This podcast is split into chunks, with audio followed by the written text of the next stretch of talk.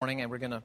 Uh, this is a there's a long text attached to this part, and so rather than cover the broad, broad, broad scope of it, I'm going to refer to some earlier parts, but we're going to begin in verse 37. Um, we just admitted publicly some new members, and uh, again, it's always very encouraging to do that. And I want to say this that that uh, this is an exhortation to the new members and it's also an exhortation to those who have already joined and taken those same vows. When I, when I say this, I feel like when I do a wedding and I, I give a, a charge to the couple that's standing before me, the, the, the uh, wedding couple, marriage couple. But the charge is also to those who have taken those vows who are sitting out in the, in the congregation. And I would say this to you that, that our church is going to feel like how you are when we're together. In other words, we cannot bottle or, or pipe in through the ventilation system, you know, a, a, a sense of welcome or warmth or kindness or generosity or seeking out the new face. That will only come as just person by person we do that. So, that, again, that's an exhortation to new family and family who have uh, joined earlier. But as we, as we come to this text, I want you to think about this. When you see a new face, and again, this is not so much for a visitor, but somebody who's a member of the church. Let's say you see a new face in this room right now. What are the barriers to walking over and meeting that person and, and engaging him or her in conversation? And I don't think there's just one. Uh, there's, there's multiple ones. One is just that we get preoccupied if you have young children and they're you know now jumping off the piano or something, you, you know you're preoccupied and you're running to take care of them. Uh, selfishness. We just you know I see the people that I know and I go over to talk to the people that I know and then time goes by and maybe that visitor has has left. Um, but I would say that certainly one thing that has to be a factor is when you see someone, there can, there can really be a felt sense of, okay, I have got all I can keep straight in my mind right now. In other words, I, I, I don't know that there is enough me left over to learn a new name or to invite them over to lunch or to talk for these five or ten minutes. I just, I mean, it's kind of all I can do to get here and just and just be. That would absolutely I would I would run dry. That's in us. Uh, you, you could feel that in a community group. Uh, if you're visiting, we, we have these groups, and they meet all over our city, and even some a little bit out, out from Greenville. And these are subsets of downtown Presbyterian. We get together, and we, uh, we eat, we chat, visit, catch up, talk about the text that we look at the previous Sunday, pray together. All, all the groups feel a little bit different. And when a group really gels, then how, how would you feel about a new face? I mean, how would you feel about a new face that within 30 seconds of meeting this person, you can tell this person is going to need a lot of me? Uh, all of us, I think, feel that. It, as we said at the beginning, whatever resources I have within me, I hit the edge of it all the time. You know, that I come to the cusp of what I feel like I'm able to, to give out or extend or share. And what I want to say to you as we go to this text is that Jesus is giving us very good news. Because he is saying that through who I am and through, at this point, what I'm going to do, I'm not on, only going to give you all that you need, but instead of just filling your cup, I'm going to do what the psalmist said. Uh, your cup is going to overflow. John chapter 7, beginning in verse 37. On the last day of the feast, the great day, Jesus stood up and cried out, If anyone thirsts, let him come to me and drink. Whoever believes in me, as the scripture has said, out of his heart will flow rivers of living water.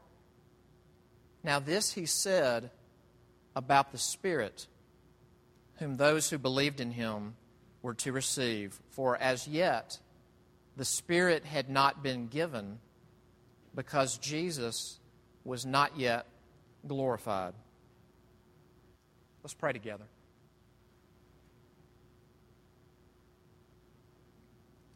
Father, just as there are barriers to us being warmer, to being more selfless, to seek out the new face, to welcome that person, to hear their story, to break bread together. Father, in the same way, there, there are barriers to us hearing you.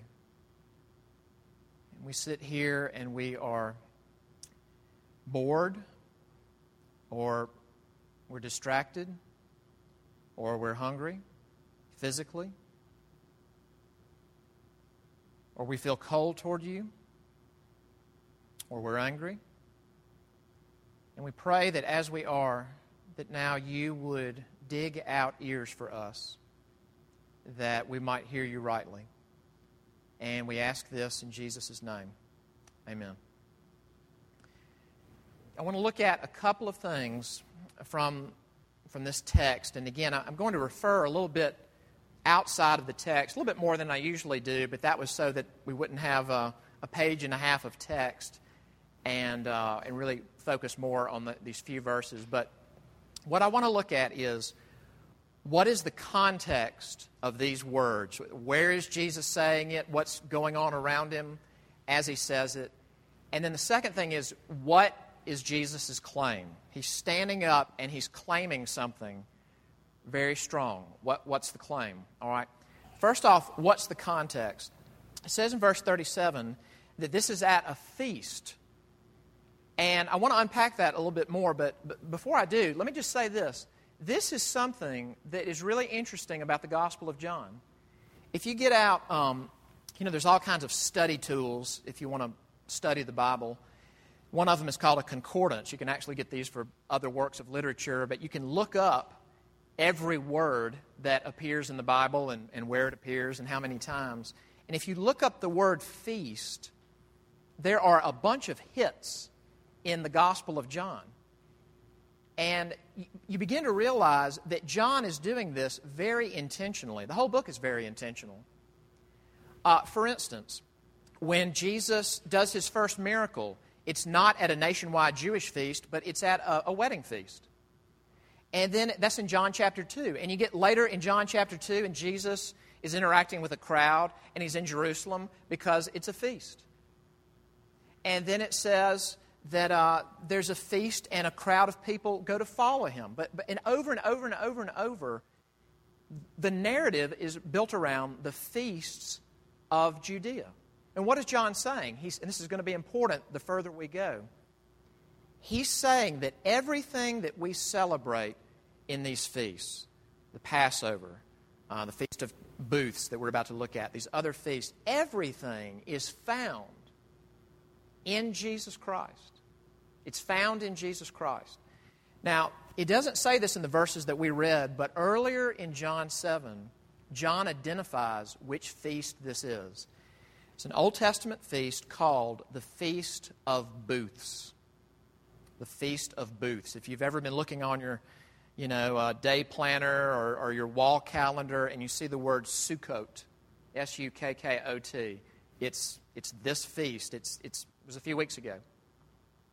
What this was, was a feast that God commanded that had to deal with the end of the harvest it's called by different names. It's called the Feast of Booths, it's called the Feast of the Ingathering.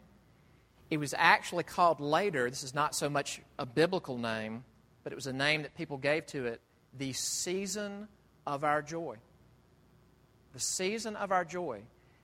It was seven days long. It ended up being more celebrated eight days as just other traditions grew. But in this day, if you said, I'm going to the feast, you wouldn't even have to identify which one you meant. Like, in other words, if I was talking to you and I said the flag, you would know uh, that basically, without me explaining, I mean the American flag, the flag. When you said the feast, you didn't mean the Passover or any of the other ones. You meant the Feast of Booths. Now, what was this thing about? Okay, a couple of ideas here, and, and you can get them from the name. One, the Feast of Booths. What is a booth? These were just sort of little temporary huts that Jewish families would build. And so they would be made out of branches and twigs and, and, and, you know, kind of flowers and other vegetation. And it was a temporary shelter. And the thing is, there were other Jewish celebrations that you could celebrate at home. But the Feast of Booths was one of the feasts where every male Israelite had to go to Jerusalem.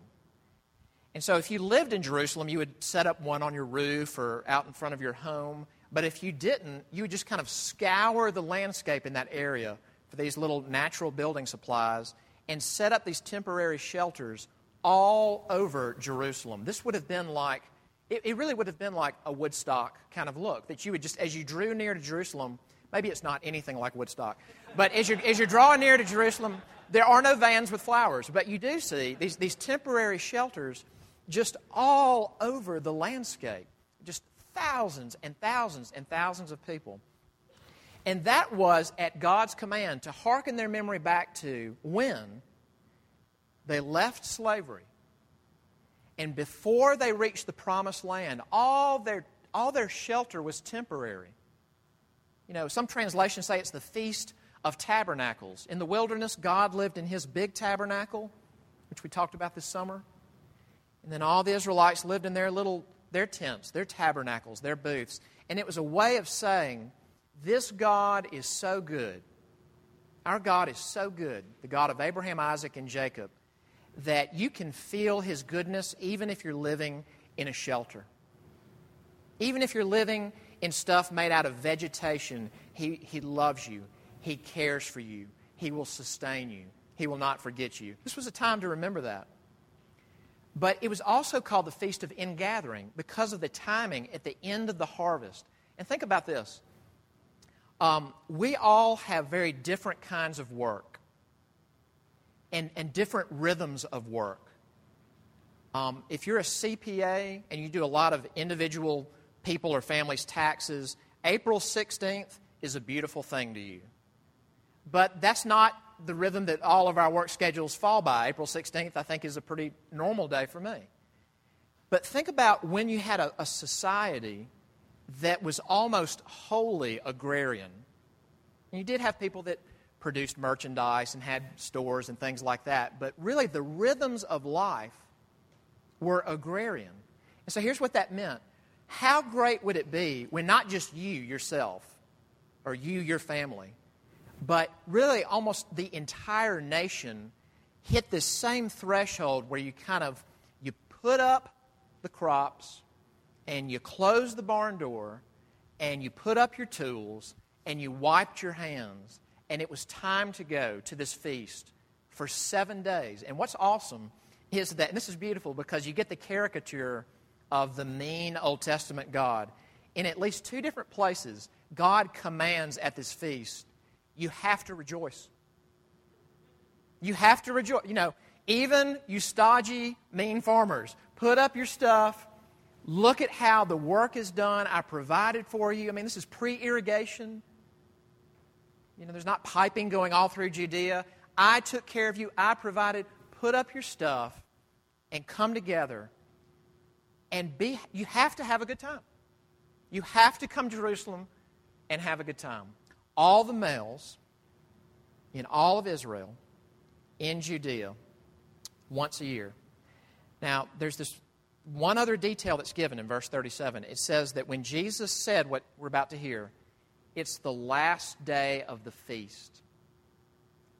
And what we've learned from other sources is that there was this tradition that God did not command that grew over time. And the tradition was this was that the high priest would take a vessel, a pitcher, and would dip water in the pool of Siloam. And then there would be this procession through Jerusalem to the altar. Of the temple. There'd be a procession actually around the altar. And the last day of the feast, there was this very high moment where at the end of the procession, people have been following behind the high priest and they've been singing, water would be poured out. Water would be poured out. People would be shouting, Pour the water out. And it was this festive, sober, but joyful, intense moment to say, not only is God the one who pours out the water on the parched ground, but over time, this celebration began to be linked with the coming of the Messiah. That one of these days, God is going to send the one.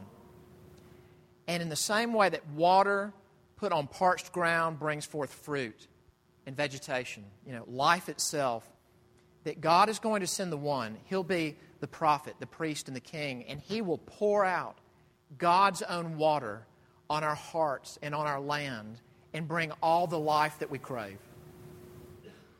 The Feast of Booths. Okay, that last day, when all of Jerusalem is packed out and the emotion is at a high level, there are witnesses that say, Jewish sources, that said, You have not seen joy until you have seen this feast. You have not seen a party or happiness until you've seen this in Jerusalem that week. At that moment, Jesus says this. Now, what does he claim? Look in verse 38. Excuse me, verse 37. Jesus stood up, and this is very important. He cried out. Now, you know, the New Testament is written in Greek. Now, there is a Greek verb that means says, like I'm talking to you, conversational tone. And there's another verb that means yell out. That's the verb that's used here. And so you don't have like, you know, the, the, the, painting Jesus who's from Illinois and has like chestnut hair and talks at a mild, you know, very reasonable tone of voice. You've got at this high moment him standing up and yelling this. And he's going to yell something that we've heard before, and then he's going to yell something that's a new claim. All right, what does he claim? Here, here's the claim that we've heard before If anyone thirsts, let him come to me and drink. If anyone thirsts, let him come to me and drink. In other words, Jesus, yet again, is using this biblical sort of language. The psalmist uses this that God, I thirst for you. In a dry and dreary land, I thirst for you.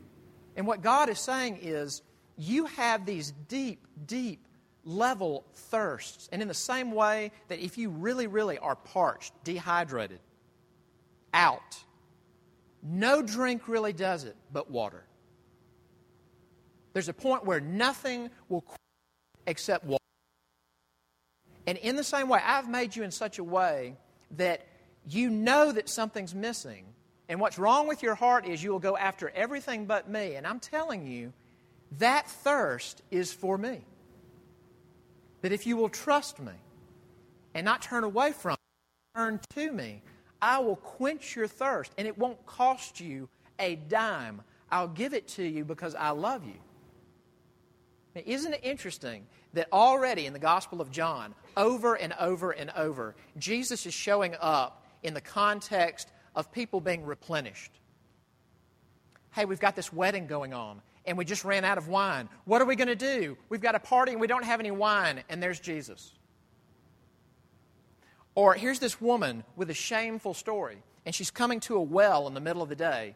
And she's coming in the middle of the day so that she won't run into anybody. And she gets there, and there's this peasant man, sort of itinerant rabbi guy, sitting there, and he starts talking to her about, boy, we sure need water, don't we?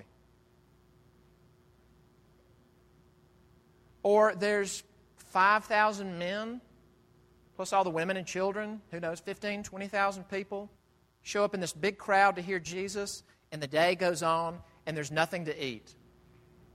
And it would take an absolutely wealthy person to buy food for all, the, all these people, and there's Jesus. Over and over and over, I will give you the real replenishment that your heart craves. And we've heard that claim. It's very important. But then he makes a new claim. Look in verse 38. It says, Whoever believes in me, as the scripture has said, out of his heart will flow rivers of living water. And then the Apostle John helps us understand this with, with this note. Says, Now, this he said about the Spirit, whom those who believed in him were to receive. For as yet the Spirit had not been given because, this is important, Jesus was not yet glorified. What does that mean? Did the Holy Spirit, this is the third person of the Trinity, there's God the Father, God the Son, and God the Holy Spirit. It's very interesting, and it's important that, that you get this. God the Holy Spirit is not like middle management Trinity. He is Yahweh. He is full God. He is just as much God, if I can put it that way, as God the Father and God the Son. And He's not an it, He's a He. Do you see Him in the Old Testament? Yes, you do, very clearly. David talks about, take not your Holy Spirit from me. Okay, then why is John saying that the Spirit had not yet been given. And he's saying this He's saying there is this big difference between the Holy Spirit that you see in the Old Testament and the Holy Spirit that you see in the New. What is the difference? It's this that when the Messiah came, Jesus, and laid down his life and died, he rose again and he ascended back into heaven. We don't talk about that a lot, the ascension. The ascension used to be as big a deal in the church calendar as Christmas. And when he ascended, he did something that he promised he would do as this conquering king who would give good gifts to his subjects, his, his friends. He gives the Holy Spirit in power. And now, what the Holy Spirit does is not come to you and give you neat, groovy feelings or give you neat sort of, you know, kung fu ninja insights about things. This sort of like, you know, cool supernatural hunches. But what he, although he does that, I think, in some ways, but he comes to you and he points you back to what Christ has done and the fullness of it and how it's the answer to everything. I, I didn't quote this part, but in the first verse of, of John 7, or the first or second verse, it says this that everybody's about to head to Jerusalem for the Feast of Booths. And I don't quite know what to do with this text because Jesus knows what he's going to do, but it says that Jesus had real misgivings about going because he knew that the Jews were going to kill him. And then he gets there and at first, he's keeping a very low profile. His brothers told him, Why don't you go? If you want people to get your message, why don't you go? He said, Why don't you go? Every time's good for you. I have my own time. You go. And they headed to Jerusalem, and then he basically walked out right behind them on his own time, on his own terms. And he gets there, and then he begins, he begins teaching publicly. It just said he had real misgivings about going. They're going to kill me. They've said it. He goes to the temple and he begins teaching in front of everyone. And there's this exchange in John 7 where he says to a crowd, Why are you trying to kill me? And the crowd says back to him, Are you demon possessed? We're not trying to kill you. What does he know? He knows hearts, he knows the future. And here's what he knows everything that you're celebrating here cannot come through your celebration. I mean, you want the ultimate celebration where all God's people come together and they're in Jerusalem and they're singing before Him and there's feasting and the work is done. And even if we're just in these little huts, we're there together and there's joy in our hearts. That's what you want. This feast will not give you what you ultimately want. For you to ultimately have what you want, I would have to take on myself everything that's sad, everything that detracts from joy, everything that leads to your fragmentation, and bear the curse for it. That's what they didn't know, but he knew. And he walks into Jerusalem and yet again places himself in harm's way. He doesn't die yet, but it's coming. And it is the work of the Holy Spirit again and again to point individuals and to point God's people as a whole back to that is the answer for everything. That having a significant other is not the real water. Getting a job or getting a better job is not the water. Feeling better about yourself is not the water. Becoming happier is not the water. He's the water. And this is the claim that Jesus makes. If you come to me and drink, you'll never be thirsty. But then he says this you will become rivers of living water. And there's been a lot of debate about what does that mean? We don't have any power to make the living water. No. He's saying this. I mean, think about a well. A well does not possess the power to create H2O out of nothing. Where does H2O come from? Biblically speaking, realistically, God. God makes H2O. And He makes it fall down and it gathers, and it not only goes to rivers and creeks, but it goes down into the earth. These subterranean places, it makes springs, and if you put a well in the right place, you can tap in to what God made. You can have it there for people to access. It doesn't make the water, it's where water's provided. And Jesus is saying this I'm the living water. But if you'll drink of me, what I'm going to do is not only quench your thirst, I'm going to make you rivers. You'll be rivers. And I want to ask you this this morning Do you feel that you are at the end of your resources? If you don't, well, we know one thing about you you're young, and you're, uh, you're probably of a, of a sunny disposition, but even you are moving toward it. And what is it that we get from God? Let's just be very simple. From Him, we receive undeserved love. And it's not just that we get that, that our hearts crave and it quenches our thirst, but when people trust in Christ, He fills you with His Spirit so that you become not the source of it, but the main the conduit of it coming to others. Is there someone in your life that you feel like they are just depleting me? I have nothing else to offer. If there's not, we probably need to repent. It means that we're walling ourselves off. And it's not to say that there aren't times where we need rest. Many a pastor, many a missionary, many a well meaning Christian has absolutely burned themselves out because they would not stop. They could not take a real day off. They could not have Sabbath.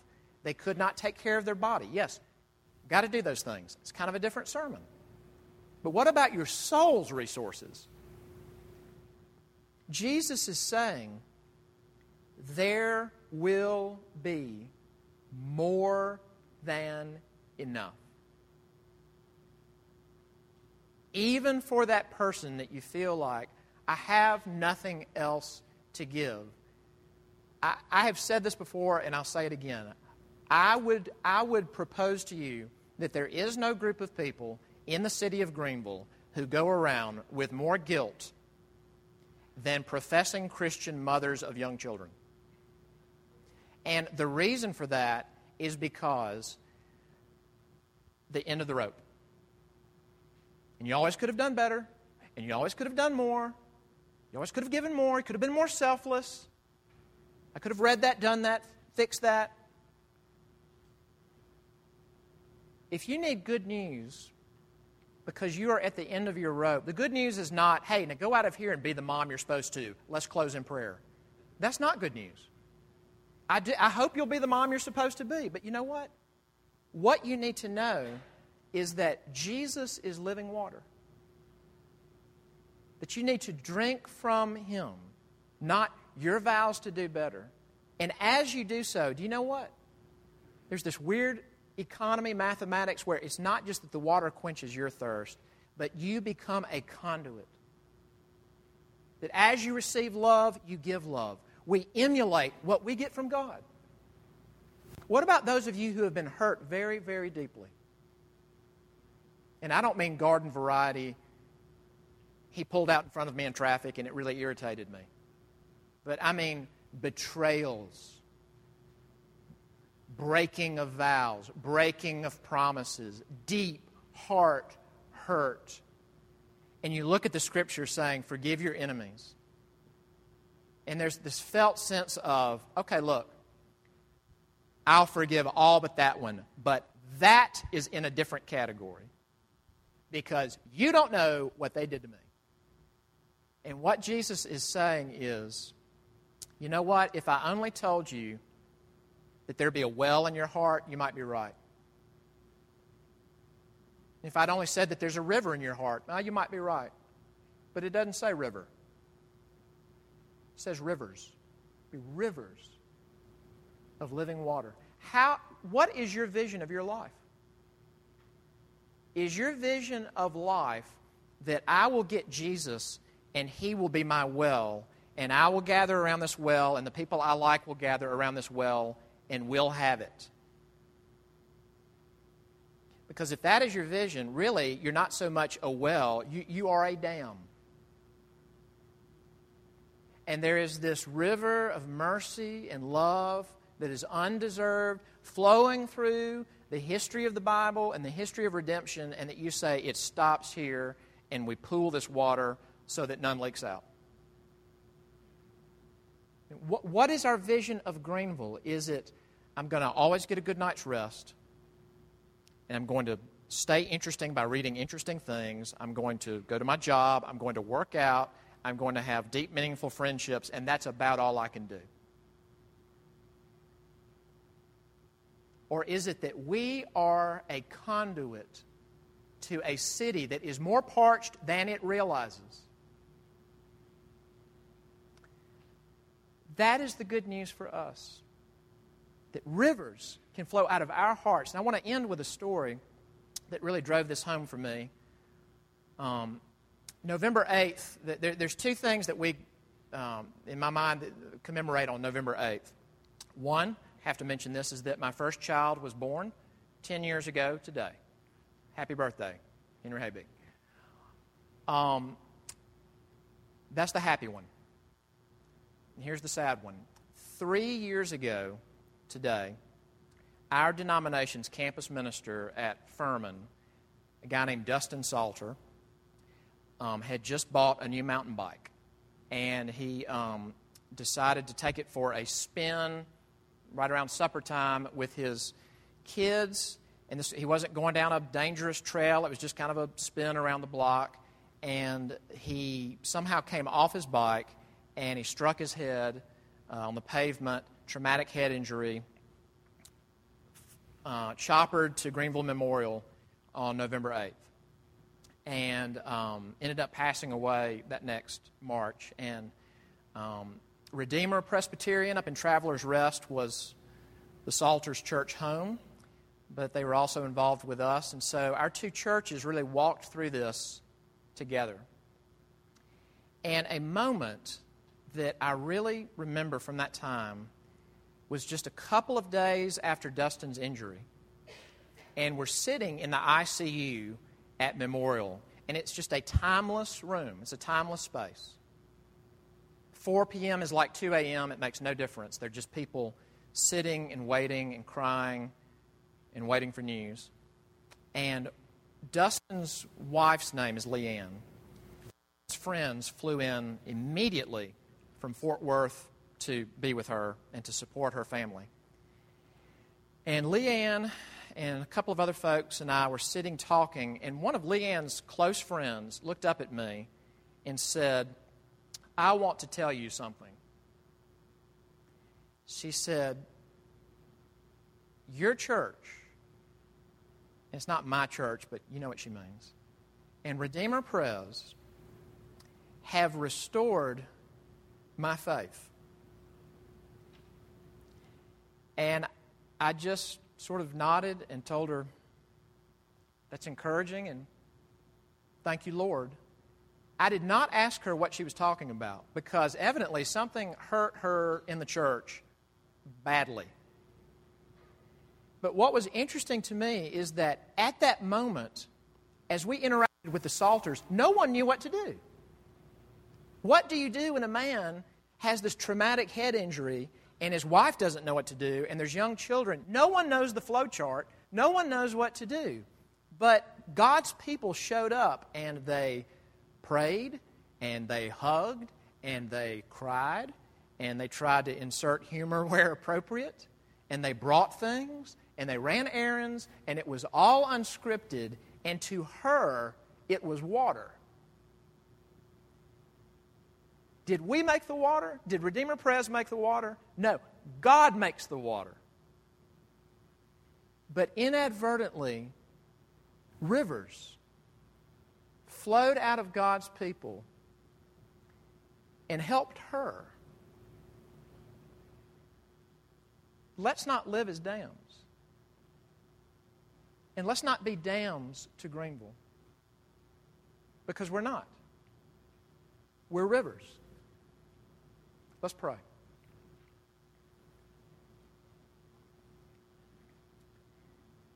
Dear Father, we do ask that you would have mercy on us for living as if living water that has quenched our thirst is now something to be hoarded and only enjoyed by those whom we naturally click with or naturally like, naturally want to be with. Oh Lord, thank you for quenching our thirst.